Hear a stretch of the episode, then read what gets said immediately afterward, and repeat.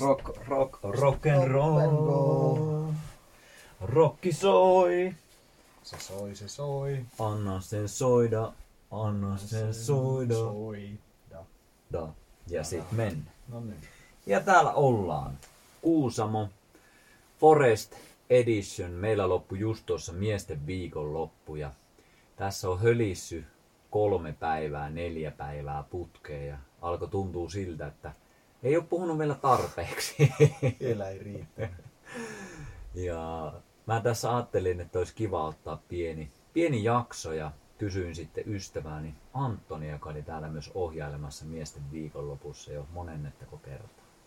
Se neljättä tai viittä. Aika eeppiset meiningit meillä oli Metikossa taas. Alkaa olemaan. Pistetään sille yksi nyrkkipumppasu. Ja ei mennä kuitenkaan miesten viikonlopputeemoihin, vaan mä laitoin yksi päivä tuossa tonne Instagramin puolelle, jossa pyrin aktiivisesti sisältöä tuottamaan päivittäin, niin semmoisen yhden postauksen, joka aika monen tuntui resonoivan. Ja se oli kuitenkin hyvin lyhyt postaus ja mä ajattelin, että siitä teemasta olisi kiva vielä jatkaa ja vähän laajentaa sitä. Tosi mukava, että tulit, koska mä uskon, että tässä kun pallotellaan, niin saadaan sitten entisestään laajennettua.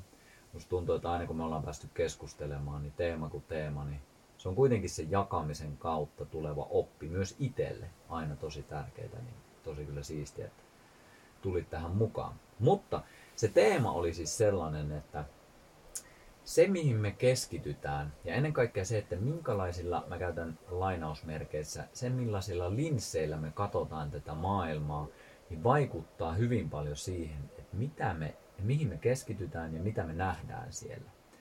Niin jos mä en vielä tässä vaiheessa pohjusta mitään omaa, koska musta tuntuu, että se saattaa lähteä laukalle, niin miten sä tulkitset tämän? Mitä tää sussa herättää? Saatko kiinni yhtään tästä lauseesta? No joo, kyllä. Kyllä tosta nyt jotain saa samaan tien. Niin, kyllä, kyllähän se varmasti jokainen katselee maailmaa omista näkökulmista ja omista asetelmista, niin se, se että minkä näköisenä se maailman näkee, niin kyllä vaikuttaa myös sit siihen, että miten me siihen suhtaudutaan. Eli minkälaisia mahdollisuuksia voidaan nähdä vaikka siinä meidän ympäristössä tai ihmiskohtaamisissa. Et, et, no, jos on vaikka joku, sanotaan, perusnegatiivinen lähtöasetelma tai ei odota kovin hyvää välttämättä kohtaamisilta tai ylipäätänsä ihmisiltä, niin ei se ole ihme, jos sit niissä kohtaamisissa ei sit aina se hyvä tuukkaa ensimmäisenä esille tai luottamus ei lähde rakentumaan, jos ei sitä niin odoteta ollenkaan. Se on kyllä ihan valtavan hyvä pointti. Ja mun mielestä nyt jos miettii vaikka tota juuri ää, tunti sitten päättynyttä miesten viikonloppua, niin se on tosi kiehtova myös, että miten se näkymä siitä hetkessä, hetkestä muodostuu tosi vahvasti sen sisäisen kokemuksen kautta. Niin kuin säkin näit, täällä oli montakin tapausta siihen liittyen ja itsenikin tunnistan siitä ja varmasti moni kuulijakin pystyy samaistuun, että meillä helposti, jos on vähän semmoinen uskomus vaikka itsestä, että minä en riitä tai minä en jotenkin sovi tähän tai jotain vastaavaa, niin sitten vaikka minkälaisia tilanteita olisi, niin silti saattaa tulkita ne tilanteet ja kokemukset semmoiseksi, että no en minä riittänytkään. Mutta sitten se saa taas sen niin täysin ulkopuolisen näkymä saattaa olla ihan jotain muuta. Saattaa katsoa sen, että vau, että kylläpä toi vetää hyvin ja vitsi miten siisti tyyppi onpa sosiaalinen, onpa aktiivinen, onpa mukana tässä.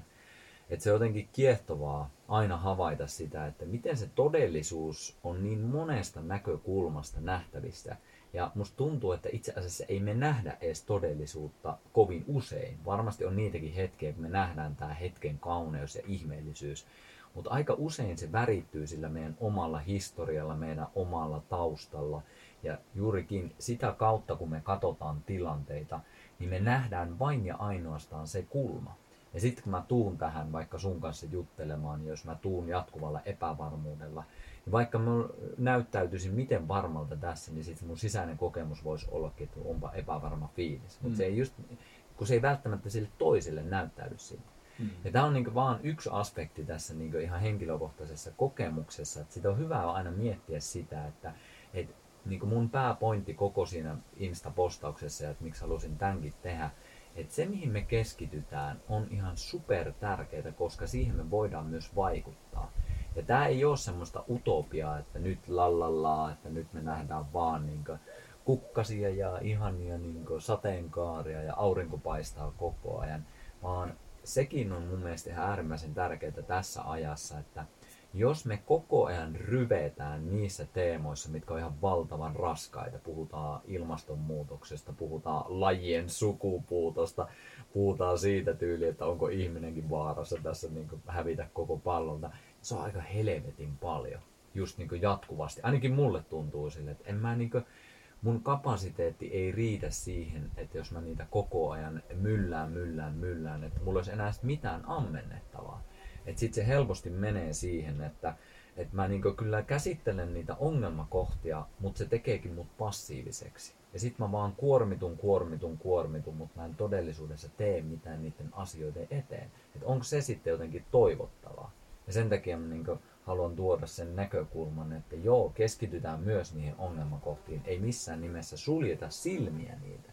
Ei missään nimessä ruveta vaikka tukahduttaa tunteita, koska niin kuin tiedetään, niin sehän ei ole myöskään terveellistä. Mutta se huomio. Ja mihin sä keskität sitä huomiota? Ja tämä on semmoinen, missä ainakin itsellä on edelleen harjoiteltavaa, että tuo sitä huomiota juurikin, mitä mainitsit, niihin hyviinkin asioihin. Koska sitä kautta se maailma alkaa myös värittyä. Mm. Kyllä. Huomaa täällä Kuusamossa, kun istuskellaan terassilla, niin ihanasti käy sääsket syömässä. Ja siinä on yksi juttu, mihin voi keskittyä täällä. Ja mm. Kyllähän aika monessa kirjassa puhutaan myös siitä, että silleen, niin läsnäolon kautta päässään hyviin lopputuloksiin ja pystytään elämään niin sanottua hyvää elämää. Ja siellä just, että no, mihin me keskitytään, niin perusankkuri, joka on niin varmasti monelle niin moneen kertaan sanottu, mutta niin se, että jos me keskitytään hengitykseen, mitä me saadaan siitä avattua siihen meidän olemiseen. Ja... Niin, se on myös moni, monisyinen kyllä, että voi lähteä tuomaan rentoutusta tai aktivaatiota. Mutta en tiedä mihin tämä tästä seuraavaksi. Hmm. Mutta mun mielestä toi on äärimmäisen tärkeää just mihin se Insta-postauskin mihin edelleen viittaan, pyrki tuomaan sitä, että mitä jos sä toisit sitä huomiota myös tähän hetkeen. Koska niin kuin sanottua, että niitä uhkakuvia riittää kyllä tässä maailmassa ihan valtavasti. Ja niin kuin sanottua jo, että ei, ei tarkoita sitä, että niitä pitäisi väheksyä. Mutta just se, että, että tässä hetkessä on myös hetki menossa, jota voi elää, jota voi kokea ja mitä mekin pyritään hyvin paljon tuomaan, on just se hengitys. Sä teet paljon kehollisia juttuja, molemmat tykätään tanssia, molemmat tykätään freestylatakin mm. nykyisin, mikä mm. vähän jäyskettääkin. Mutta just se, että tämän hetken kautta, niin sä tuutkin siihen kehoon. Ja se kehokokemus onkin sitten hyvin erilainen linssi taas siihen maailmaan, kuin se, että jos sä tuut jatkuvien äh, maailmanloppu-uutisten kautta siihen keskusteluun. Niin sit, mm täl, täl, tätä mä just tarkoitan sillä värittymisellä, että tässä on niin värityskyniä on monenlaisia. Väritätkö sä sillä mielen värityskynällä, väritätkö sä sitä ehkä sillä niin menneisyyden värikynällä, väritätkö sä ehkä sittenkin sillä vähän kehollisella läsnäolokokemuksella sitä, niin kaikkihan nämä on totta jossain määrin. Mm. Mutta just se, että niin kuin, mitä sä haluat siihen hetkeen tuoda, minkälaista ilmentymismuotoa sä haluat siinä hetkessä edustaa, niin siihen me voidaan kuitenkin vaikuttaa. Mm. Me voidaan tuoda se tietoinen valinta siihen, että hei, mä valitsen hengityksen. Mä valitsen tulla nyt edes minuutiksi tähän mun hengitykseen. Ja sitä kautta ehkä pikkusen vähentää sitä mielen värityskynämaisemaa. Kyllä, kyllä. Ja sitten tuossa mainitit aikaisemmin siitä, että jos on maailmassa niin monta huolenaihetta ja monta stressinaihetta ja sitten niin siitä semmoinen jatkuva kuorma ja jatkuva taakka, mikä voi johtaa siihen, ettei niin vaan jaksa, ei enää pysty jotenkin välttämättä osallistuneet millään positiivisella tavalla, jotta voisi asiaan tuoda jotain muutosta. Et jos kuluttaa itsensä niin siihen murehtimiseen jo niin ihan täysin, niin mitä keinoja meillä on sitten siinä tarkastella vaikka sitä omaa jaksamista tai omaa vireystilaa ja mihin sitä kannattaa optimoida, koska kyllähän tässä on niin kyse silleen myös siitä, että mihin me keskitytään, että mihin me halutaan optimoida semmoista aikaa. Ja jos lähdetään katsoa jostain hermosto taustasta tätä, että on aika parasympaattiselle, rauhoittavalle, rentoutuneelle sulattelulle, palautumiselle, sille, että voidaan niin levätä oikeasti, eheytyä. Ja sitten on taas se aika, kun tehdään ja saadaan aikaa, mennä enemmän sympaattisen hermoston puolelle ja aktivoidutaan. Niin sitten, että ei voi olla koko aikaa niin toisessa vaan. Ja myös se, että jos me ollaan jatkuvasti niin fokus siellä huolissa, niin sitten päässäänkö me koskaan sitä kurmaa, kuormaa purkamaan vai kerätäänkö sitä sitten vuosi vuodelta lisää ja lopulta on burnouttia sun muuta sitten vielä tunnelin päässä. Just näin. Ja mä, mä luulen, että just tosta syystä se myös se meikäläisen postaus triggeröi monia ihmisiä, koska se ehkä nähdään helposti just silleen, että, että mitä enemmän sä keskityt vaikka siihen huolen aiheen, niin sitä enemmän sä pystyt tekemään sille jotain. Mutta niin me molemmat niin jollain tasolla ainakin yritetään ymmärtää sitä, että, että meidän voimavarat on kuitenkin rajalliset. Ja meidän yksi, yksi vaikka järjestelmä, niin se vaatii tietyn palautumisen, jos sitä käytetään. Ja jos sitä ylikäytetään, mitä sä puhuit esimerkiksi sympaattisesta järjestelmästä, eli juurikin sitä aktiivisesta, mikä aktivoituu jo monesti sillä, että me mielen tasolla huolestutaan, me ollaan stressaantuneena, me pelätään, semmoisilla vahvoilla tunnekokemisilla, ei pelkästään sillä työnteolla, ää, treenaamisella, liian vähäisellä unella, mitä nyt milloinkin on. Mutta se, että jo tämmöisellä jatkuvalla keskittymisellä huolen aiheisiin, niin itse asiassa me heikennetään sitä meidän kapasiteettia tehdä sille asialle yhtään mitään.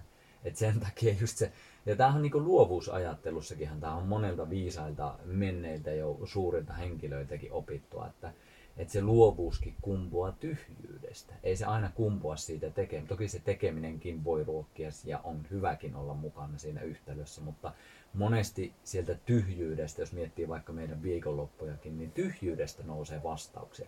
Tyhjyydestä alkaa nousta niitä voimavaroja, jolla voi sitten kohdentaa siihen ongelman kohtaan mm. sitä omaa panostansa. Sitten jos jatkuvasti niin heikkenee, heikkenee, heikkenee, heikkenee se jaksamisen, sitä huolehtimisella, niin kuinka paljon sä jaksat sitä maailmaa muuttaa siinä, jos nyt olisi se maailman mm. muuttaminen mm. tässä se fokuksena. Tai ehkä se todennäköisempi olla kiva tyyppi sun kumppanille. Mm.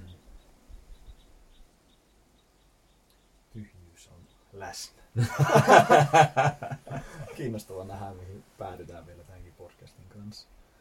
Tässä on impron parissa aika paljon oltu nyt tänäkin viikonloppuna ja se, että ei tiedä mihin on menossa, on, on erittäin kiinnostava tila, että voi olla tutkimassa siinä, että mihin se seuraavaksi viekään. Ja tällä hetkellä en tiedä, mihin se vie se, on, se on kyllä mahtava tila. Ja jotenkin, äh, mä otan itse yhden tämmöisen esimerkin, mitä itse asiassa eka kerran varmaan sanotin tämän tuolla Natural Highissa ja siellä olin pitämässä luentoa ja teikäläinenkin taisi käydä sillä ainakin pyörähtämässä hetken verran, mutta se esimerkki oli siis sellainen, että kuvitellaan nyt tähän, osa saattaa katsoa videolta tätä, niin jos kuuntelet pelkkää ääntä, niin kuvittele seinä. Antto tässä hienosti apurina esittelee seinää. Semmoinen, ei ole nyt semmoinen kaunis seireenityttö, vaan vähän semmoinen par, parrakas tonttu, joka on tässä seinää esittelemässä ja toinen tonttu täällä höpöttää. Tässä on siis tyhjä seinä. Ja kuvittelen nyt, että tämä olisi täysin pimeä huone täysin pimeäksi menisi. Me ollaan nyt vähän tässä luonnon keskellä pihalla terassilla, mutta kuvitellaan, että tämä seinä pimentyy. Me ei nähdä mitään tästä seinästä. Sitten me löydetään valon heitin. Ja tämä on just se meidän huomio. Joku voisi puhua, ää, mä otan pikkusen vielä monimutkaisemmaksi tätä nyt, koska nyt on aikaa pallotella ja itsekin tutkia mainitsemasi freestyle-aspektia tässä, niin moni puhuu tietoisuudesta mä näen niin tietoisuuden tässä yhteydessä pikkusen yksinkertaisempana asiana, että se ei ole mikään semmoinen kollektiivinen tietopankki, mikä tietää kaiken, vaan tietoisuus näin niin yksilön tasolla tässä yhteydessä mulle tarkoittaa sitä, että se on juurikin, että sä kohdistat johonkin tiettyyn asiaan ja sä valaiset sen. Eli se yksi kohta tässä tapauksessa tästä seinästä, sä tuut tietoiseksi, että mitä tässä kohdassa seinää on kun sä laitat siihen sen spotlightin. Sä laitat sen valon päälle. Ja tämä seinä on aika iso, mutta me laitetaan se tosi pieneen kohtaan tämä valo päälle. Ja nyt se heijastaa noin tuommoista 5 sentin, 5 kertaa 5 sentin aluetta. Ja sitten me nähdään se, ja me nähdään, että hei, tämä on tämmöinen sininen tai mikä tämä nyt onkaan. Mä oon huono näissä väreissä. Anton, auta mua. Lapin sininen. Lapin sininen, kiitos. niin, sitten mä helposti niin väritän koko tämän seinän, koska mä näen tuolla pienellä osalla, että hei, toi 5 kertaa 5 senttiä, se on sininen. Tämä koko seinä on varmaan sininen, eikö totta? Mitä muuta mä voin olettaa, koska mun se huomio on tossa. Et sit mä, sen mitä mä en tiedä, mä väritän sillä, mitä mä jo tiedän. Eli tämä on se aspekti, mitä me nyt tuodaan sillä tietoisuudella, että joku kohta valaistuu. Me nähdään joku kohta, mutta me ei nähdä koko totuutta. Me ei nähdä koko seinää, koko, koko sitä asiaa. Mm. Mutta sitten kun me tullaan keskusteluihin, me tullaan siihen oman elämään, niin meillä jokaisella on kuitenkin jossain määrin rajallinen se tietoisuusaspekti siihen asiaan. On se asia kuin asia.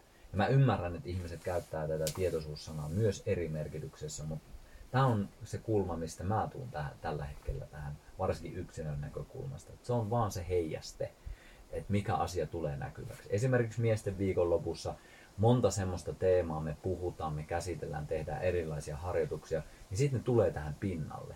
Ja niin kuin moni täälläkin sanoo, että no näähän on näitä asioita, että kaikkihan me tiedetään jo nämä, että nämä on tuttuja juttuja. Mutta kun ei ole siinä pinnalla, ne ei ole siinä tietoisuuden kohdassa meillä siinä arjen elämässä. Mutta sitten kun me tullaan, me kohdistetaan, ja ei me tieten koko elämää tai koko miehisyyttä käydä läpi, mutta tietyt teemat, esimerkiksi tälläkin viikonloppuna, tuli siihen spotlightiin. Mm. Ja ne oli siinä tietoisuuden pinnassa. Niitä pystyi helposti sanottamaan, pystyi antamaan kokemuksia omasta elämästä. Mutta se on paljon suurempi se seinä. Ja tämä seinä on nyt vaan vertauskuva siihen kokonais, vaikka on se yksi asia vaikka, tai on se sitten koko maailma, koko maapallo, niin mm. ei me tiedetä. Mm. Meidän tietoisuus niin yhteen asian tai yhteen kokemukseen on kuitenkin vaan se meidän heijaste siihen seinään. Ja niin kuin nyt jos miettii meitäkin tässä, jotta tehdään tästä vielä monimutkaisempaa, mä katon täältä mun kulmasta. Sä katot sieltä sun kulmasta siihen mm. samaan mm. heijasteeseen. Me nähdään se hieman eri tavalla kuitenkin. Mm. Ja tämä siis on vertauskuva siihen, että meillä on se oma historia, omat kokemukset, jotka on antanut mulle tämmöiset vähän tummemmasävyiset, sulla on aika vaaleanpunaiset yleensä lasit, millä sä katot elämää, ihailen sitä piirrettä teikäläisessä. Mutta se värittää myös sitä kohtaa, vaikka se on se sama asia, mitä me mm. katsotaan. Mm. Saatko yhtään kiinni tästä monia monia vertauskuvia sisältävästä tarinasta? No hyvinkin tuosta saa samaan tien kiinni tämmöistä niinkö nykyään puhutaan niin kuplautumisesta tai siitä, että jokaisella on oma kuplansa, mikä totta kai koostuu vaikka siitä menneestä elämästä ja kokemuksista ja kaikesta, mitä siellä on. Mutta sitten taas niin nykymaailmassa joku sellainen vahva vaikute, että joku sosiaalisen median algoritmi siellä vähän pökkii sua tommoseen kuplaan ja tämmöiseen kuplaan ja sitä kautta voi myös vaikuttaa siihen, että miltä se seinä nyt tänään näyttää.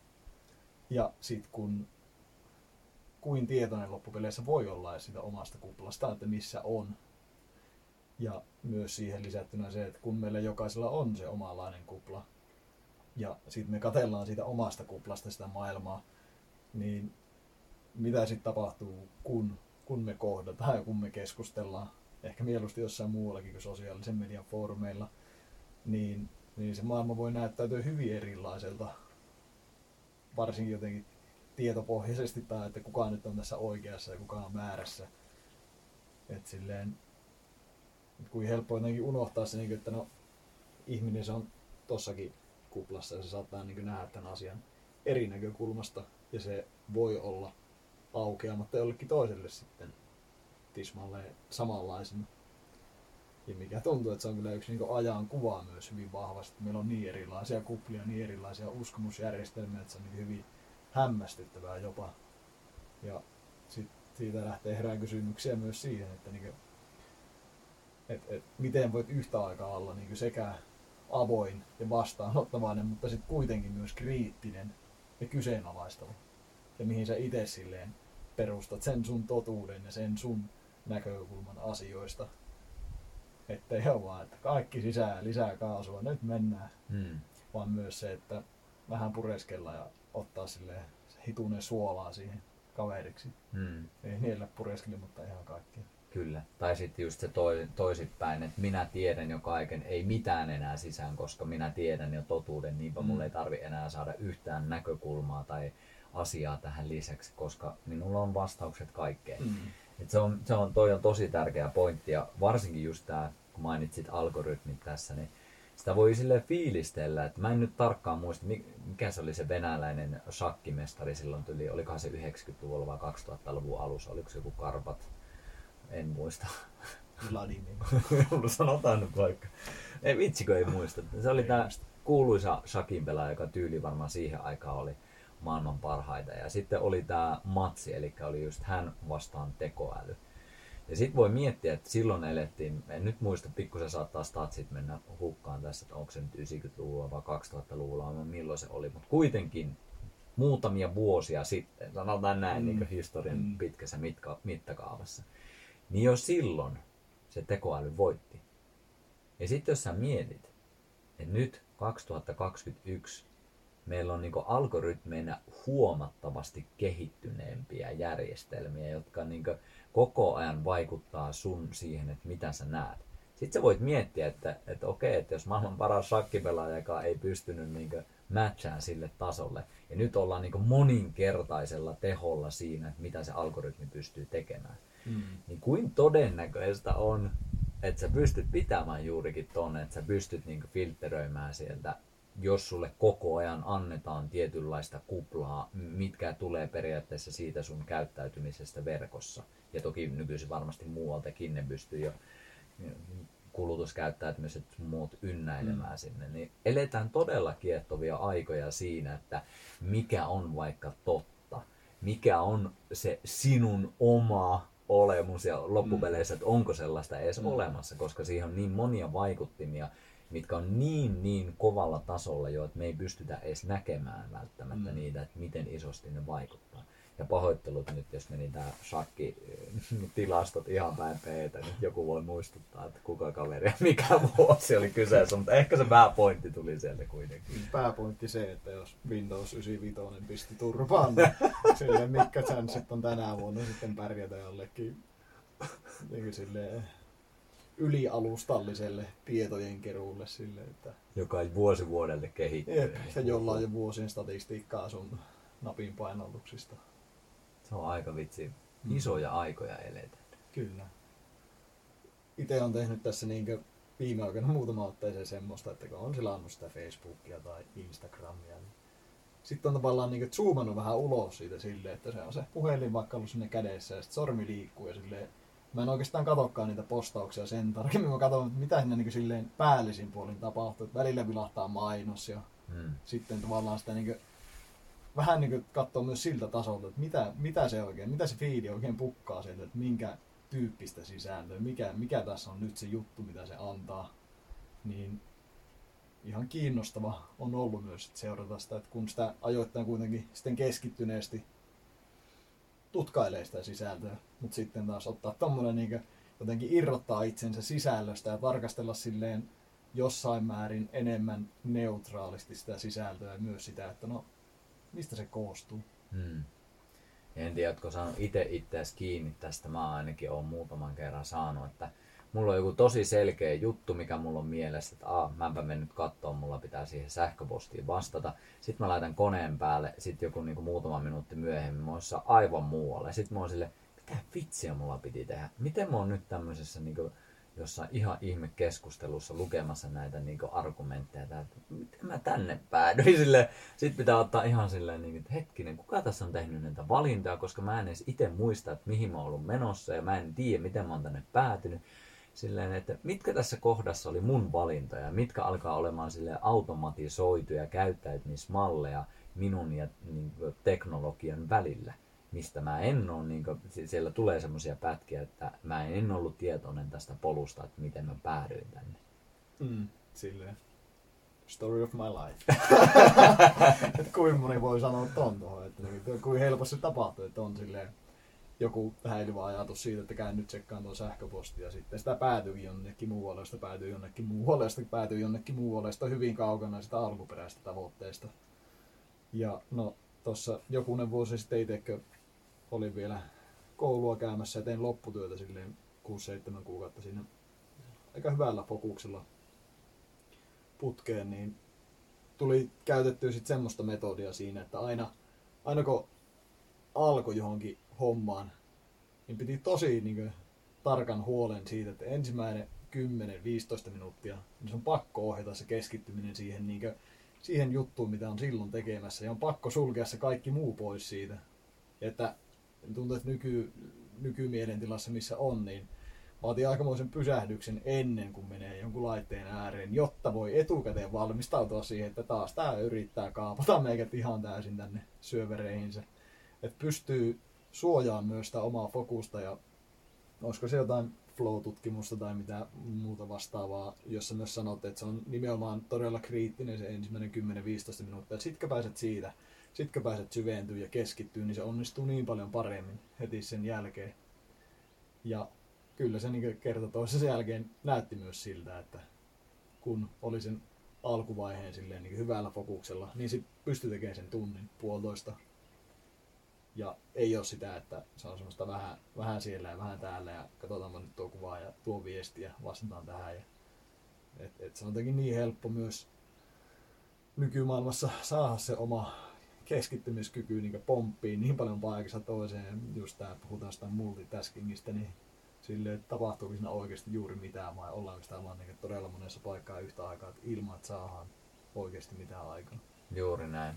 Ehkä voitaisiin puhua multipirstaloitumisesta sen mm. sijaan, että siinä on mitään täskeä saavutettua. Että se on vaan enemmän sille, että anteeksi kielenkäyttö, niin sulje lapsilta korvat, jos lapsesi kuuntelevat, mutta sille mieli menee ihan pillun päreiksi ja sitten se on niin, niin levällään joka suuntaan, että sitten se niin ei ole mitään enää mahista fokusoida ja sen takia itsekin esimerkiksi, jos mä kirjoitan asioita, niin mä kirjoitan ihan ekana aamulla. Puhelin on lentokonetilassa, ja sitten mä en todellakaan aukaise sitä, koska jos mä aukasen, niin help break loose tyylisesti. Et sit aamulla siinä on hyvä täyskeskittyminen. Netti on pois päältä, puhelin ei ole päällä, sit kirjoittaa, niin sit se kirjoitus tulee siinä. Ja aina kun tämän tekee, niin se on myös siihen päivään sit sellainen, että hei, mulla oli oikeasti itselle tärkeäseen asian aamulla keskittyminen, mitä mä haluan vaikka työn puolesta viedä eteenpäin. Et just se, että miten aloittaa päivän, niin miten paljon se määrittää sitä päivän keskittymistäkin.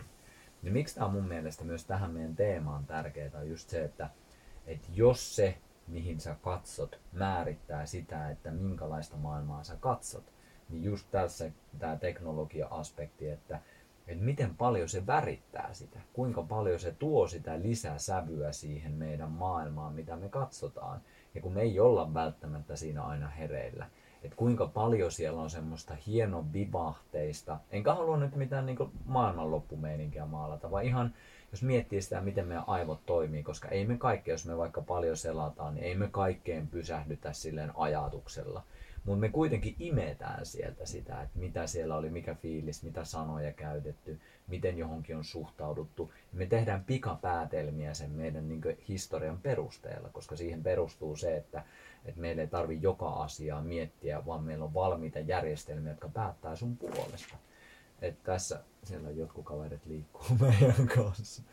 Mutta just se, että kuinka paljon se oikeasti värittää sitä maailman kuvaa, jota me sitten kuitenkin eletään todeksi ja pidetään totuutena. Mutta siinä on niin monta vaikutinta matkan varrella, mistä me ei olla välttämättä hereillä.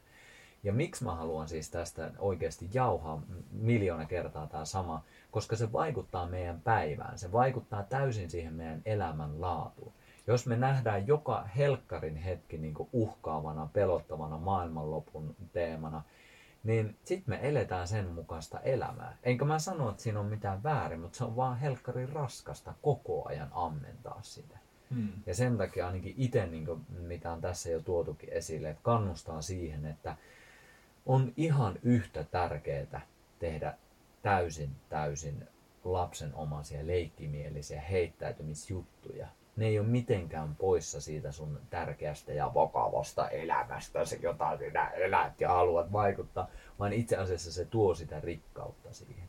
Että jollain tavalla irrottautuminen, eikä pelkästään teknologiasta irrottautuminen, vaan ihan niistä uskomuslinsseistä, joita me jokainen kuitenkin kannetaan Tämä maailma on monimuotoisempi kuin mitä me uskotaan sen olevan. Hmm. En tiedä saako tästä mitään irti, mutta meikä ainakin tosi innoissa. varmasti rivien välistä jotain, jotain voi jokainen löytää. Ja sitten just, jos mennään taas siihen, että kun jokainen meistä katsoo omasta kuplastaan sitä jotain asiaa, jotain mihin keskitytään, niin silleen jälleen kerran voidaan mennä sinne sosiaalisen median algoritmien pariin ja silleen oma selkeä huomio, että se, mikä on myös tutkittu ja osoitettu, että semmoinen sisältö, mikä nostaa sitä niin osallistuvuutta, hmm. niin se nostaa sitä enemmän esille. Ja sitten silleen, niin kuin, että no jos ne konfliktit on silleen ihmisiä triggeröiviä, suuria tunteita herättäviä ja sitä kautta jengi vaan niin menee sinne tietyille keskustelufoorumeille tai tiettyihin postausten alle kirjoittelemaan, niin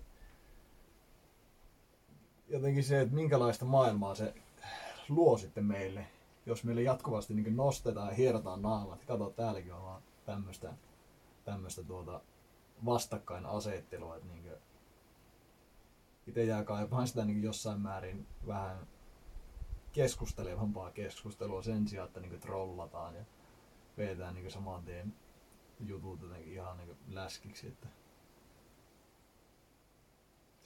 Ja tässäkin just se, että miten paljon esimerkkinä vaikka toi, että jos sä osallistut keskusteluihin, jossa on valtavasti vaikka just sitä, että kuka on oikeassa, minä olen oikeassa, sinä olet väärässä, ei kun sinä olet väärässä, minä olen oikeassa, minä olen oikeassa, sinä olet väärässä, semmoista meininkiä. Ja sitten jos me koko ajan siihen osallistutaan, niin se myös vahvistaa sitä, että sitä tulee näyttää, tai se tulee sun todellisuuskenttään useammin ja useammin ihan mm. algoritmien toimesta. Koska sä itse laitat jälleen kerran niitä klikkauksia, että hei tästä mulla nousee tunnereaktio, tota mä painan tähän, mä kirjoitan, että niinpä tulevaisuudessa se nousee enemmän ja enemmän. Ja taas se värityskupla on siinä niin kuin vahvempaa ja vahvempaa. Mm. Et se on jotenkin, ja, ja siis mä haluan itsekin sanoa sen, että et en mä mä en ainakaan ole näiden asioiden yläpuolella. Että nämä niin kaikki asiat vaikuttaa itteenikin ihan valtavasti. Mutta sen takia, koska mä jo tiedostan sen, että nämä vaikuttaa niin paljon, niin mä oon pyrkinyt myös sitä valintakenttää siirtämään jonnekin muualle. Semmoisiin, missä mä koen, että se oikeasti antaa mulle jotain niin kuin positiivistakin päivää. Mm. Se antaa mulle jotain muutakin kuin sitä niin kuin, joo, eipäs juupas keskustelua, vaan se antaa sitten esimerkiksi viikonloppujen muodossa, teikäläisen hyvien ystävien muodossa, niin oikeasti niitä mahdollisuuksia keskustella, käydä pitemmän kaavan kautta vähän asioita läpi. Mm-hmm. Ja niin kuin meidänkin keskustelussa mun mielestä ainakin mun fiilis on se, että ei me etitä sitä, kuka on oikeassa, mm. vaan me etsitään sitä omaa tulkintaamme tässä hetkessä, joka on myös muuttuva. Se ei mm. ole staattinen, se ei ole samanlainen, mikä se oli eilen. Ja sen takia just vaikka se tulkinta, että eilen mulla oli tämmöinen tulkinta itsestäni ja maailmastani, ja sitten tämä hetki, antaako se mulle mahdollisuuden tutkia sekä itseäni, mutta myös tätä maailmaa täysin uudenlaiselta kantilta. Mm. Ja totta kai se eilinenkin vaikuttaa, mutta kun me koko ajan mukaudutaan, muututaan, mitäs on tänään? Mitä jos mä oisinkin sen sijaan, että mä ajattelen, että mä jo tiedän itseni ja mä tiedän, mitä tämä maailma tänään on. Mitä jos mä olisinkin kiinnostunut siitä kysymyksestä, että kuka mä oon tänään? Minkälainenhan tämä maailma on tänään? Mm. Niin antaisiko se erilaista vastinetta tämä koko homma tässä? Sen sijaan, että tiedetään, niin mitä jos tutkittaisikin? Mm. Voi hyvinkin olla. Ja joo.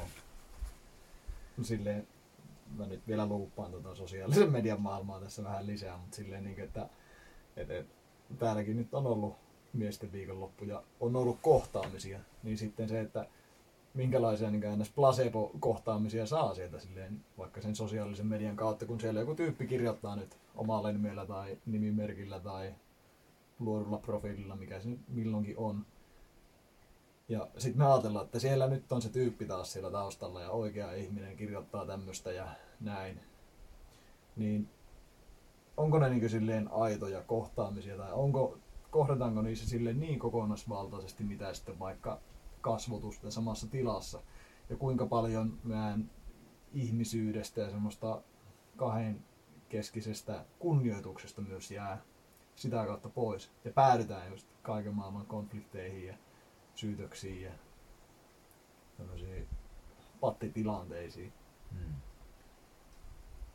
Että onko meillä jotenkin mahdollista niin muuttaa? Onko meillä varaa niin parempaan ihmiskuvaan ylipäätänsä sille, että kun kulkee tuolla kadulla ja katsoo sitä jengiä, niin sille, että missä se menee se oma niin ennakkoluulo tietyllä tapaa. Totta kai kaikki on ennakkoluuloja, silleen, meitä on niin monen juna ihmisiä, että en tiedä, kannattaako se nyt ihan aina se pinkit linssit päässä olla, että pitää olla myös se kriittisyys.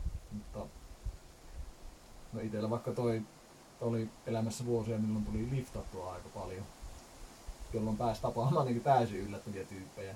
Totta kai siinä on joku avoimuus pitää olla elämään, että ottaa liftarin kyytiin. Mutta sille, että kun oli niitä kohtaamisia vaikka minkälaisten ihmisten kanssa, niin totta kai valikoituu ne tyypit, ketkä on valmiit ottaa sut sinne heidän omaan autonsa kyytiin, niin se kyllä vahvisti itselle silleen hyvin vahvasti sitä, että on todella paljon todella hyviä tyyppejä täällä.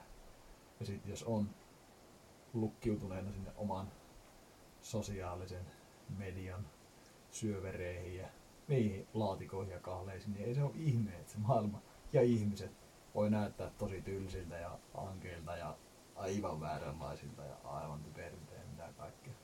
Pelottavilta ja uhkaavilta ja, ja typeriltä ja mitä, mitä näitä kaikkea onkaan. Ja miten helposti se menee siihen, että, että siellä on asia ja täällä on toinen asia ja nämä asiat tappelee. Mutta koska mm. se formaatti on sähköinen, sä et näe kasvoja, sä et tunne sen ihmisen läsnäoloa siinä sun vieressä, niin sitten se menee siihen asiapitoisuuden tappelemiseen. Mm. Ja sitten se ihmisyys itse asiassa jää siinä tosi uupumaan, että se on vaan se asia, minkä me nähdään punaisena vaatteena ja me hyökätään sitä kohtaan. Mm. Mutta me ei ehkä havaita sitä, että se meidän näkymä, näkymä siitä asiasta ja siitä, että me nähdään vaikka toinen ihminen väärässä olevaksi, niin se koskettaa myös sen ihmisyyttä siellä, kun se lukee vaikka meidän vastineita hänelle.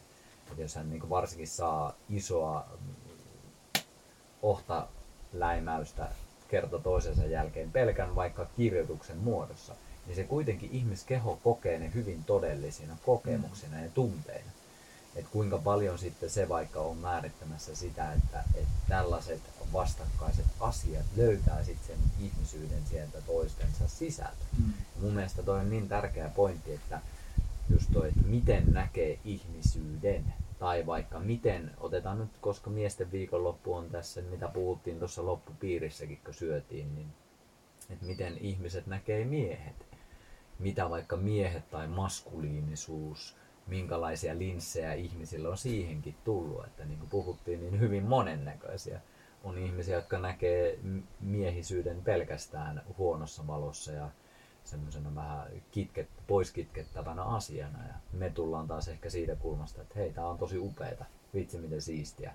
Voitaisiko me jopa arvostaa ja kunnioittaa tätä, koska tämä on yksi osa, yksi ilmenemismuoto muiden joukossa. Se ei ole yhtään parempi toista, se ei ole huonompi todellakaan, vaan se on täysin saman arvoinen, mitä kaikki muutkin ilmenemismuodot. Ja sitä kautta musta tuntuu, että me voidaan antaa myös sitten muille sitä mahdollisuutta, että hei, mä oon tällainen mahtia, tämä tuntuu hyvältä, oot sä tollanen mahtia. Se arvo on meissä silti sama, mutta se ilmenemismuoto on hieman eri. Ja musta tuntuu, että jotta me päästään siihen, niin se vaatii ihmiskohtaamista.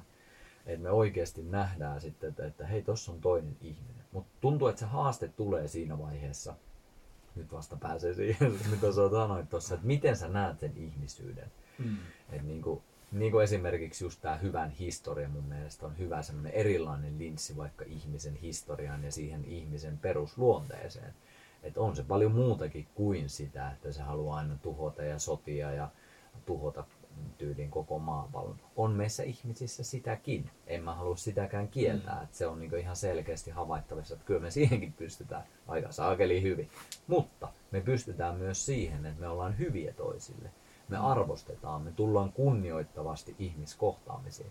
Ja niin kuin säkin olet ollut jo vaikka kuinka monella miesten viikonlopulla osittain osallistujana, osittain vetäjänä, että miten paljon täälläkin nähdään sitä, että täysin tuntemattomat ihmiset, täysin eri taustoista, täysin eri jopa linsseillä, tulee arvostavasti toisia ihmisiä kohtaan.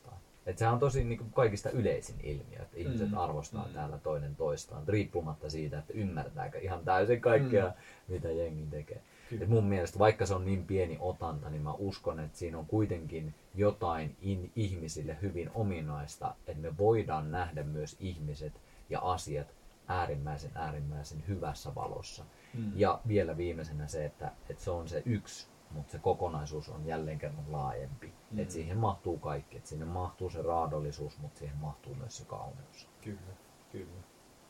Ajettu hämärissä 12 paikkaisen pöydän ja asiantuntija paikan päälle, kun kuitenkin tässä kosketellaan aiheita, missä niin ei kumpikaan meistä välttämättä ole mikään jäätävä asiantuntija tai semmoinen, joka olisi tehnyt tutkimusta pitkään ja sanoo, että nyt se on tällä lailla näin. Mutta niin tuossa aikaisemmista heräsi itsellä vaikka, niin jos puhutaan konflikteista, ja en taho niin sanoa sitäkään, että niin konflikteissa olisi jotain väärää tai että, tai että meidän pitäisi välttää sitä, että kohdataan jotenkin ajoittain myös jostain syystä sanon negatiivisessa ilmapiirissä nousee, mutta siinä, että meillä on eriäviä näkökulmia, siinä, että me ei olla samaa mieltä, niille konflikteille on myös paikkansa, mutta sitten, että miten niissä konfliktitilanteissa keskustellaan, niin itse jää kaipaan sitä niin rakentavaa näkökulmaa. Mutta totta kai se on niin sitten on kyse siitä, että onko se oman elämän läheisimpien ihmisten kanssa, ystävien kanssa, kavereiden kanssa vai onko se sitten se täysin tuntematon tyyppi siellä sosiaalisessa mediassa, missä se konflikti piilee, missä se, missä se on, niin se, että ei niitäkään auta myöskään sinne maton alle lakaassa silleen, että, että miten, tuntuu, että tässä on joku valtava update menossa koko ihmiskunnalla myös siihen, että miten me opitaan händlään nämä paskat myös silleen, mikä on meidän ristiriitoja, ne kohdat, missä on niin vaikeaa. Miten me löytää niihin myös jonkunlaista, jos ei yhteisymmärrystä, niin vähintäänkin sit hyväksyntää siihen, että no meikä nyt katsoo asiaa tällä lailla ja toi tällä lailla. Ja, et, et, tarkoittaako se sitä, että se kunnioitus tai arvostus ei voi olla olemassa siitä huolimatta, että vaikka meillä on näkemyseroja. Hmm, kyllä. Toi on kyllä tosi tärkeää ja mä palaan siihen sun eka kommenttiin, millä aloitit tonne, että me ei olla asiantuntijoita, niin mä oon ihan kyllä ensimmäisenä myönnän sen, että en mä tiedä koko totuutta mistään. Mä en pysty valaisemaan sitä koko seinää, mutta mikä on ainakin itselle niin paljon kiinnostavampaa kuin se, että minä nyt väittäisin, että tiedän kaikesta kaiken, on se, että mä oon tosi utelias tutkimaan niitä. Mä oon tosi mm. utelias tutustumaan, että mitä se tarkoittaa mulle. Ja sen takia vaikka kun mä heitin sen tietoisuussanan, niin mä tiedän jo etukäteen, että toiset ihmiset tulkitsee tietoisuussanan täysin erillä tavalla. Mm. Niinpä siihen saattaa tulla silleen, niin, että vähän korvia höristää ja silleen, että hetkinen, mikä se tämmöinen tulkinta onkaan. Se on vaan mun tulkinta. Ja se on tämän hetken just se heijastuma siihen, että miten se tässä asiayhteydessä esimerkiksi mulle näyttäytyy. Ja mä en ole sanomassa sitä, että se on just näin ja se on täysin totta. Ja se ei ole se mun pointti missään mm. näissä asioissa, vaan enemmänkin just se, että mitä tämä tarkoittaa mulle. Kaikki mitä mäkin selitän ja sanotan, niin loppupeleissähän mä sanotan ja selkeytän sitä itselleni. Mm. Ja se on semmoinen, mikä on tietyllä tavalla jatkuvasti päivittyvä ohjelmisto. Eli tämä minun koko oleminen eihän se ole staattinen. Ja sen takia mä en myöskään halua koskaan lukita sitä, että nyt tämä on se totuus, vaan enemmänkin se on se tämän hetken tutkimus. Ja se on mulle, ja mä ymmärrän, että se ei välttämättä kaikkia kiinnosta, mutta uskoisin, että tämänkin kuulijat, jotka vielä tässä vaiheessa on mukana, niin on varmasti sillä samalla tutkimusmatkalla. Mm. Että on kiinnostunut, avoin, haluaa vähän tutustua, että mitäs kaikkea itsessä on, minkälaisia ajatuksia meidän puheet vaikka tässä herättää. Ja sen sijaan, että me nyt lukitaan kuin yksi totuus, että tämä on se statementti, jonka takana minä haluan olla. Niin mitä jos me oltaisikin uteliaita? Mitä, ja nyt palataan, mitä säkin vähän aiemmin sanoit, että miten me päästään siihen, että meissä on avoimuutta, koska avoimuutta vaaditaan siihen, että joku uusi pääsee minuun. Jos minussa ei ole mitään avoimuutta, niin kuinka paljon asioita pääsee läpi, jos mulla on tässä niin harniska päällä? Ei hirveän moni. Mutta sitten jos mä oon avoin edes kuuntelemaan, niin sitten joku voi päästä elämään. Mutta niin kuin sanoit, että nyt, nykyajassa pitää olla myös kriittinen siitä, että ei voi ottaa kaikkea sisään, koska muuten näyttää siltä, että niin kuin, no en jaksa edes selittää. Kaikki on seurannut jossain määrin, tietää vaihto, vaihtoehtoisia teorioita ja näkymiä, mitä tämänkin hetken maailmoista on, niin turha niihin edes mennä, mutta pointtina se, että, että pitää olla myös kriittisyyttä. Mm. Ei, ei voi ottaa kaikkea vaan tosta vaan sisään. Ja sen takia mä niin kuulijoitakin kannustan, että, että anna näiden ajatusten tulla sun siihen kenttään, mutta tee niistä omat johtopäätelmät. Ja se sun johtopäätelmä ei ole huonompi kuin mun. Mutta myös toisinpäin. Mun johtopäätelmä ei ole huonompi kuin jonkun asiantuntijan, joka varmasti pystyy niin yhden asian valaisemaan huomattavasti laajemmin kuin meikäläinen. Mutta kuitenkin kyse on pääasiassa jokaisen meidän omasta kokemuksesta tässä elämässä. Ja sen takia just tullaan siihen, että mikä on oikein ja mikä on väärin. Että joo, ehkä se 1 plus 1 siinä tietyllä niin matemaattisessa kaavassa se on kaksi. Mutta onko se sun elämässä? Niin mikä se ykkönen oikeastaan on? Niin mm. sitten tullaan niin henkilökohtaisen kokemusmaailmaan ja sitten se alkaa se totuuskin saamaan, jälleen kerran mä palaan tähän meidän teemaan, niin se alkaa saamaan erilaisia linssejä. Ja tässä olisi mun mielestä hyvä myös selkeyttää sitä, että kenen linssistä me nyt tullaan. Etitäänkö me nyt jotain niin yhteiskunnallista, kollektiivista totuutta, etitäänkö me sen yhden ihmisen totuutta tai ko- kokemusta siitä. Et alkaa olemaan aika monen soppakasassa. Et ei mulla niin kuin, ole näihin oikeita vastauksia, vaikka mm. paljon tulee kysymyksiä, mutta se pääpointti oli se uteliaisuus. Tutkitaan, mm. että mitä nämä on mulle tässä päivässä, tässä hetkessä. Ja sitten kanssa soppaa niin lisää hämmennyt. Mä voin tuoda, koska tässä ei ole vielä tarpeeksi tietenkään. niin, tuota, se, että kun, kun käytetään sanoja ja sitten sanoihin liitetään merkityksiä, niin sille, että yksi sana voi auttaa tuo yhdelle tyypille niin täysin positiivisena ja hienona. Just. Ja sitten niin sille, että minkälaisia merkityksiä me annetaan käsitteille. Puhutaanko me edes ajoittain samoista asioista silleen, niin kuin, että, että joskus se mikä saattaa vaikuttaa toiselle naljailulta, niin onkin sitä niin suurinta ihannointia ja joskus taas toistepäin. Et, et, kuin rajallinen on myös tämä niin kielen kapasiteetti toimittaa viestiä perille silleen, että se menee about niin silleen, että mitä tarkoittaa. Sitten se lentää sen nuolliselle ilman läpi ja sitten joku ottaa sen kiinni. Että se tulisi niin jossain määrin ymmärrettävässä muodossa. Niin siinä ollaan kanssa mahdollisuuden äärellä.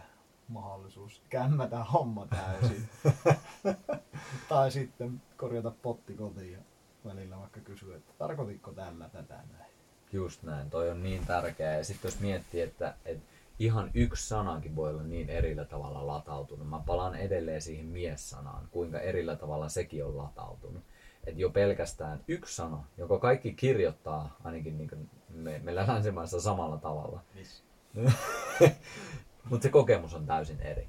Et mm. yhdellä sanalla. Ja sitten kun me kuitenkin tässäkin on aika monta sanaa jo viljelty, niin tämän niin voi tulkita loputtomilla tavoilla, että mitä tämä tarkoittaa, tämä salaperäinen, kryptinen sanojen viljely.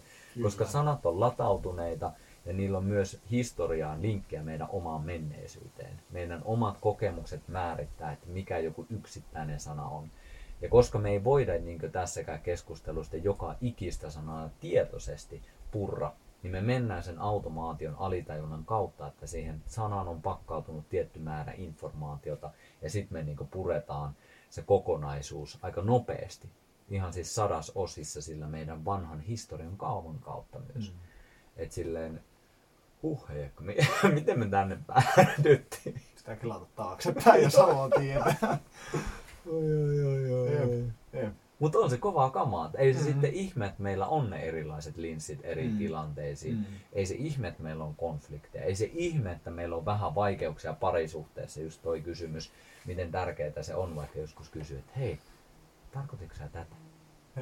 Että ei pidä sitä itsestään selvänä, mm. että se mitä mm. kuuli oli mm. se, mitä se toinen sanoi. Kyllä. Ja toinen vielä silleen, että niinku, et, et, et sanotaan, että myös teot puhuu joskus enemmän kuin sanat. Ja onko se, silleen, onko se viesti silloinkaan niin selvä, että et jos jää tiskit tiskaamatta, niin tarkoittaako se sitä, että minä en välitä mistään enää. Tai silleen, niin, että niissä myös on niin tulkinnan varaista, että kuka katsoo mitäkin tekoa, niin voi olla, että se tekijä ei ole tarkoittanut sillä tietyllä teolla viestiä juuri semmoista kuin tulkitsija sen vastaan ottaa. Mutta sitten on kiinnostavaa herätä niihin ja tulla pikkuhiljaa summailemaan yhteen, että, että olenko oikeassa, että sinä teit tällä lailla, niin tarkoititko sillä näin. Missä sitten itse voi olla silleen, että aa, että no, en mä oikeastaan niin ollut hirveän tietoisessa tilassa ja jätin, jätin sen lautasen nyt siihen.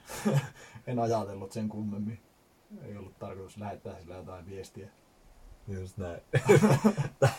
se, että mä en nyt vienyt näitä roskia, niin ei ollutkaan niin salainen viesti siitä, että mä haluan lopettaa tämän suhteen ja en halua ikinä olla tekemissä suhteen. Vaan itse asiassa tuli vessaetä ja vitsikö jäin katsoa sitä kissavideota, niin tota unohtui vähän sitten. Kyllä. Mutta toi on kyllä tärkeää, että miten paljon, tässä on paljon informaatiota. Mm. Ei pelkästään sanoissa, mutta myös tulkinnoissa, just niissä värittymissä historian kautta. Että Mm. Huhhuh, Jep. pal- paljon on kyllä kamaa. Kyllä, kyllä. Ja tässähän nyt toimitaan äänen kautta, että sitten kuulijaa autossa tai kuulokkeissaan niin jää paitsi, paitsi jos tulee tuolta YouTuben kautta, niin sitten jossain määrin tästä niin nonverbaalista kommunikaatiosta, mikä taas on niin yksi hyvin vahva, hyvin oleellinen viestinnän kanava, mikä sitten vaikka siellä someen hekumallisissa keskusteluissa jää näkemättä. että siellä tyypit niska kyrssä, varmasti joku hyvällä ryhdillä myös näkyy sinne erittäin jaloa settiä. Niin tuota, Kiva, kun toi senkin kuuluu. sekin on sillä sekin tyyppi on varmasti siellä jossain hymyilee tällä hetkellä. Kyllä, kyllä. Se olen minä. Olen minä. En minä, vaan siis Niin, hän. kyllä.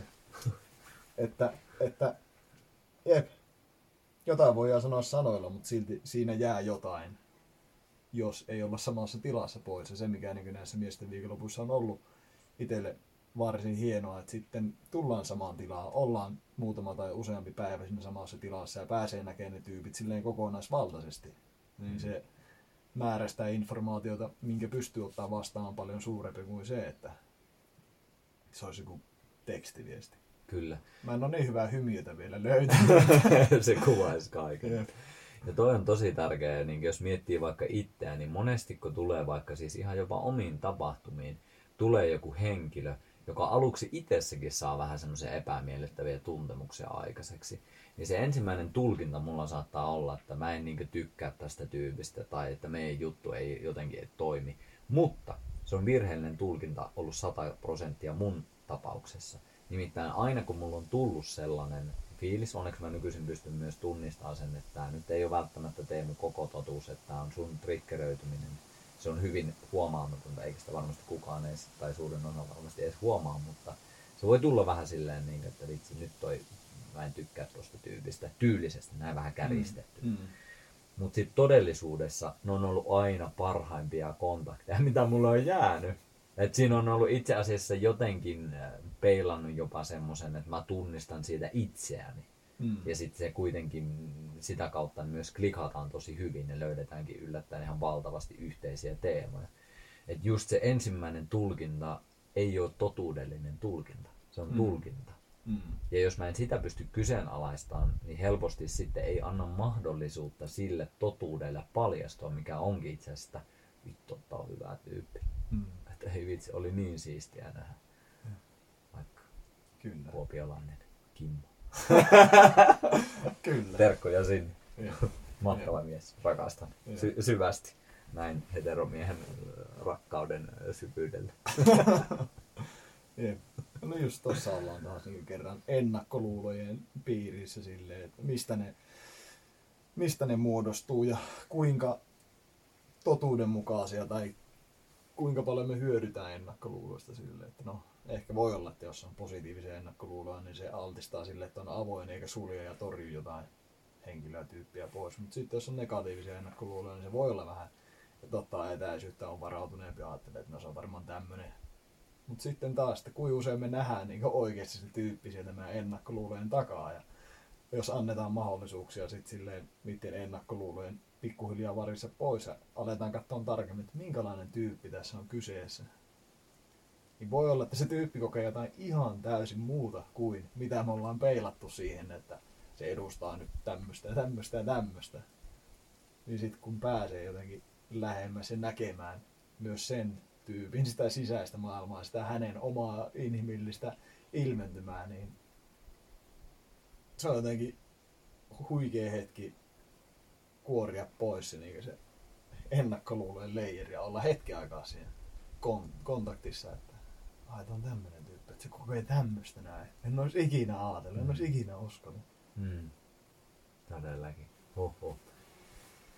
Hienoja, hienoja mahdollisuuksia on maailma täällä, täynnä. Sellaiset äh, linssit valitsen itselleni ottaa. Otan ne välillä pois ja otan myös semmoiset valtavan harmaat ja mustat ja raskaat lasit kannettavaksi. Mutta onneksi myös aina voi palata siihen, että voi tiedostaa ja huomata, että Aa, tällä linssillä ollaan nyt liikenteessä. Et ne ei ole välttämättä täyttä totuuden tuomaa, vaan enemmänkin just heijastumaan siihen yhteen kohtaan, joka ehkä on pala sitä kokonaisuutta ja totta myös itsessäni. Tarkoittaa siis sitä, että minussa on ne kaikki osat. Kaikki mitä minä näen tuolla maailmassa on se sitten, otetaan nyt muutamia tämmöisiä kevyitä esimerkkejä, vaikka tappaja, murhaaja tai alistaja tai mitä tahansa. Ne on mussa. Ne on kaikki mussa olevia elementtejä. Mä jollain tavalla murhaan koko ajan elinympäristöä tai bakteeristoa tai mm, kalaa, joka sain tuolta järvestä ruuaksi, niin se tulee myös sitä kautta murhatuksi. Et ne on ihan samalla tavalla mä oon murhaaja kuin kuka tahansa murhaaja. Mutta mussa on myös niitä piirteitä, että mä oon läsnä oleva, joskus ainakin, en hirveän mm. usein, mutta joskus kuulemma on ollut. Mussa mä osaan olla rakastava, mä osaan olla lempeä, hyväksyvä. Mä en ole niitä koko aikaa, mm. mutta mussa on ne myös olemisen puolet. Ja sen takia, miksi halusin tämän tähän loppuun ottaa, on just se, että kaikki mitä me heijastellaan, on myös meissä. Ja sen sijaan, mm. että me lähdettäisiin sitä toisissa muuttaa ja kritisoimaan ja väheksymään, niin mitä jos me tultaisikin siihen, että miten mä oon itse käsitellyt Miten ne mun elämässä ilmenee? Minkälaisilla linsseillä mä tuun näihin päiviin? Palveleeko se mua? Mm. Pystynkö mä palvelemaan näillä linsseillä sitä asiaa, minkä mä koen tärkeäksi? On se sitten se ilmastonmuutos tai mehiläisten pelastaminen tai ystäväpiirin luominen tai heimon kasaaminen tai se oman yrityksen aloittaminen tai se kirjan kirjoittaminen tai sinne virkkuu, koukkuu, virkkaamispiirin ilmoittautuminen tai whatever, mikä mm. tahansa juttu on. Niin mun ydinpointti tässä kaikessa, miksi halusin tästä keskustella, on just se, että minkälaisen päivän sä luot itse. Niin se vaikuttaa myös sun voimavaroihin ja sitä kautta siihen, että miten sä pystyt palvelemaan sitä sulle tärkeää asiaa. Miten sä pystyt palvelemaan yhteisöä, miten sä pystyt palvelemaan tätä luontoa ja mitään tarvetta tai pakkoa sulle ei tehdä mitään, koska nykyisin voidaan valita se, että me ollaan täysin ok ja sinut sillä, että me ei tehdä mitään. Mutta mä uskon, että meissä on joku semmoinen sisään kirjoitettu kannustin siihen, että me halutaan tehdä hyviä asioita, me halutaan palvella varsinkin meille tärkeitä asioita, niin jotenkin muistetaan se, että ei tuhlata kaikkea energiaa semmoisiin asioihin, mitkä ei vie meitä mihinkään, vaan itse asiassa vaan hidastuttaa sitä meidän missiota, miksi me ollaan täällä. Vielä tämmöinen kevyt kierrepallo. Anna tulla. Koska asiat on tähän mennessäkin ollut niin selkeitä. Eli, eli jos ajatellaan nyt tätä näkökulmaa siitä, että se mihin me keskitytään, niin se, sen avulla me voidaan vaikuttaa siihen meidän jokapäiväiseen kokemukseen siitä arjesta, niin mikä olisi semmoinen perustelu, että asia ei ole tällä lailla? Voiko asian nähdä silleen, että se ei ole tällä lailla? Totta kai. Ja uskon, Mitä se että, tarkoittaa sitten? Uskon, että monet näkee sen asian sillä tavalla. Niin, se on hyvä kysymys, että mitä se sitten tarkoittaa ja miten se nähdään. Mä, mä täytyy sanoa, että mä en ehkä saa vielä mitään tuosta, onko se, onko se sitä, että, mitään. että, että en näe mahdollisuutta muuttaa sitä, miten koen maailmaa tai koen, että se on yksi. Ei, ole, ei ole, minulla ei ole valtaa tai minulla ei ole mahdollisuutta nähdä asioita eri valossa tai eri näkökulmista silleen. Onko se jotain fakkiutumista siihen yhteen, yhteen näkökulmaan, siihen, että ei pystytä tarkastelemaan asioita useammasta näkökulmasta? Niin, olisikohan siinä jollain tasolla myös sen mukana, että, että ajatellaan, että tässä on yksi totuus. Ja sitten mm. se kokijan totuus on se täysin oikea. Että Mm. ei ole olemassa mitään sen ulkopuolella, koska on Mm. vain yksi totuus. En tiedä, siis tämä oli vain tämmöinen Mm. niin kysy- kysymysmerkki, jota ei tässä keskustelussa piirtynyt, mutta, Kyllä, kyllä. mutta semmoinen lähinnä pohdinta. Kyllä. Ja sitten jos tosta lähtee summaan, niin kyllä sitä niin voi nähdä, että niillä omilla valinnoilla ja myös sillä, että mihin keskittyy, niin on vaikutusta siihen, että miltä se elämä näyttää. Mm. Ja silleen useammassa teoksessa tullut vastaan tämä just, että sanoo illalla kolme kiitollisuuden aihetta, Mm. niin silleen, että no käytännön tasolla se lähtee jo muuttaa näitä neuropathways, eli suomeksi sanottuna jotain hermoteitä sun aivoissa. että Se aktivoi joitain aivoalueita, että sitten jos lähdetään sitä kulmaa pitkin selittää, niin miten me tarkastellaan maailmaa, niin on myös jotenkin siellä meidän aivojärjestelmässä. Mm. Ja tälle jos vielä kysy kierrepallosta nyt vielä sivuosumalla, niin tota, jos miettii sitä, että se mun uskomusjärjestelmä on sellainen, että, että me voidaan vaikuttaa, me voidaan valita, me voidaan valita sitä, että minkälaisia näky- näkemyksiä me tästäkin hetkestä o- otetaan. Mutta mä en voi siitäkään olla täysin varma. Ehkä tämä on Mm. loppupeleissä kuitenkin kaikki orkestroitu jo etukäteen ja kaikki mitä mä kuvittelen, että on mun valinta ei olekaan mun valinta. Ehkä ne onkin itse asiassa ne kymmen kertaa enemmän bakteerit, jotka on tuolla mun sisällä, Mm. jotka tekee ne valita. En mä tiedä. Mutta se on vaan se mun niinku henkilökohtainen sisäinen kokemus, että mä uskon, että mä pystyn. Mutta mä en voi lukita sitä ja sanoa kaikille, että näin se on. Mutta koska jotain on kuitenkin valittava, niin se on mun kokemuksen mukaan tässä elämässä lähimpänä mun totuutta. Mm. Ja mä en voi sanoa, etteikö se olisi, tai mä en voi sanoa sitä, että se on universaali totuus. Mutta se on mun kokemus tässä hetkessä. Ja mä oon huomannut sen, että, että kun mä oon tätä pyrkinyt osittain tuomaan myös mun viikonlopuissa, että sä voit vaikuttaa, niin mä oon nähnyt ihmisissä myös sen, että, että jonkinlaista voimaantumista tapahtuu, että se muuttaa sitä elämän kokemusta. Mm. Ja voi olla täysin mahdollista, että me eletään illuusio harhaa tässä koko ajan, mutta siitä mä oon varma, että se on saakeli mukava harha. Kyllä, kyllä. Jostain, jostain syystä nousee itsellä. Tästä tulee loputon setti vielä varmaan. Niin tuota, just, just se, että vaikka omia tämmöisiä uskomuksia tai kokemuksia on ollut se, tuossa mainittiin vaikka sitä freestyle-räppiä, että joskus on ollut siinä tilanteessa, että sisällä on niin valtava innostus ja palo ja kiinnostus ja semmoinen, että ei hitto meikä halua tehdä tätä. Mutta sitten, että siinä on joku niin iso blokki ja epävarmuus ja pelko siinä tiellä, mikä vaan katkaisee sen äänen niin aivan täysin.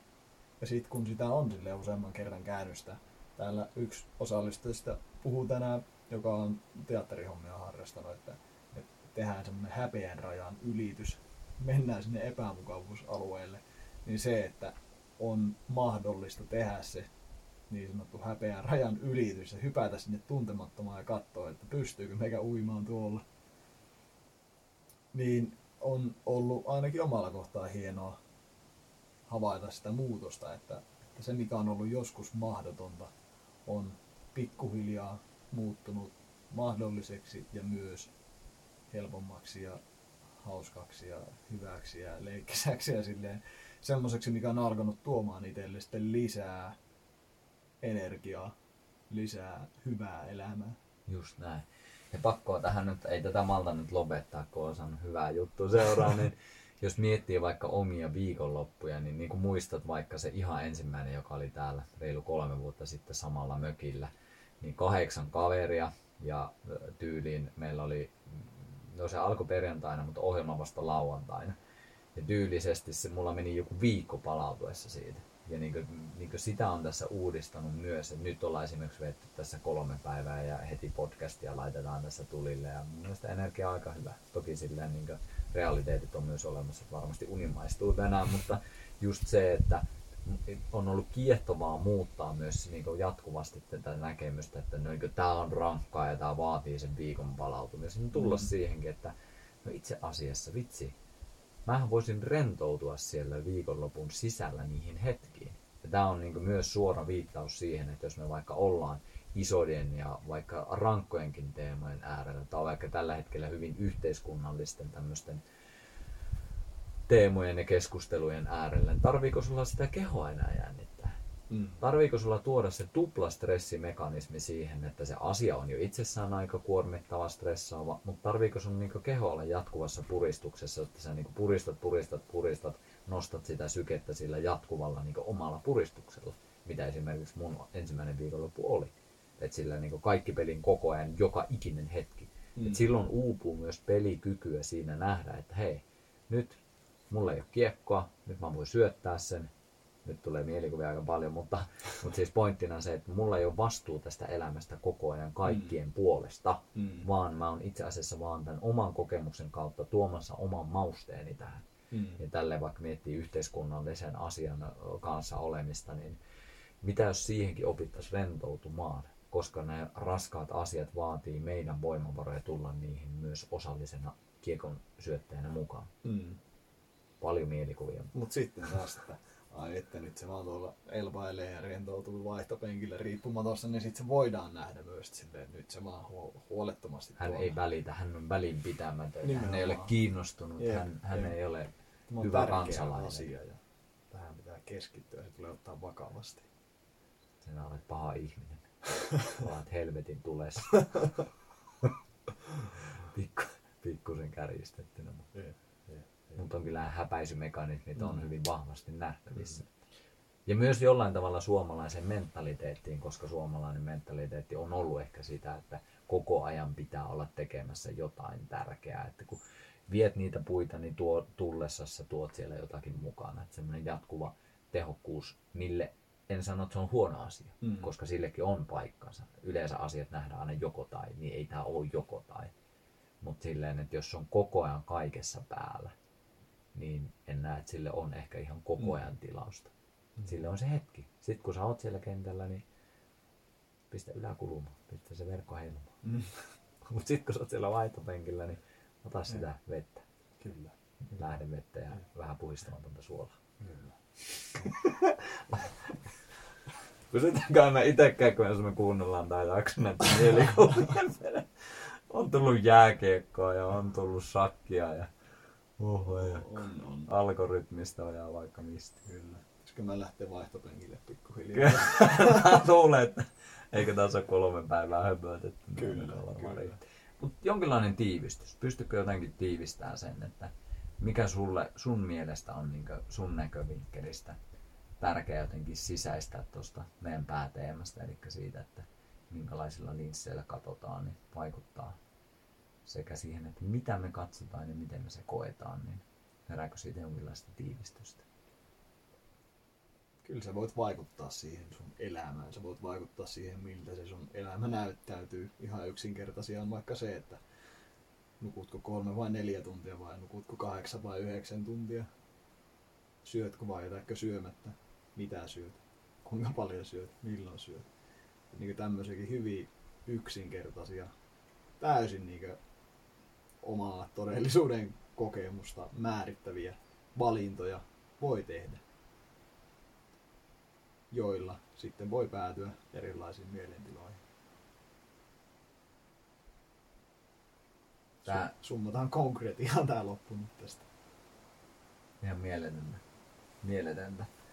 Tykkään tästä kokemuksesta, jota sain kokea kansasi tässä ja nämä on mahti hetki. Kiitos kun tulit messiin. Kiitos, Kiitos. kuulijoille. Mahtavaa kun jaksoitte kuunnella tänne asti.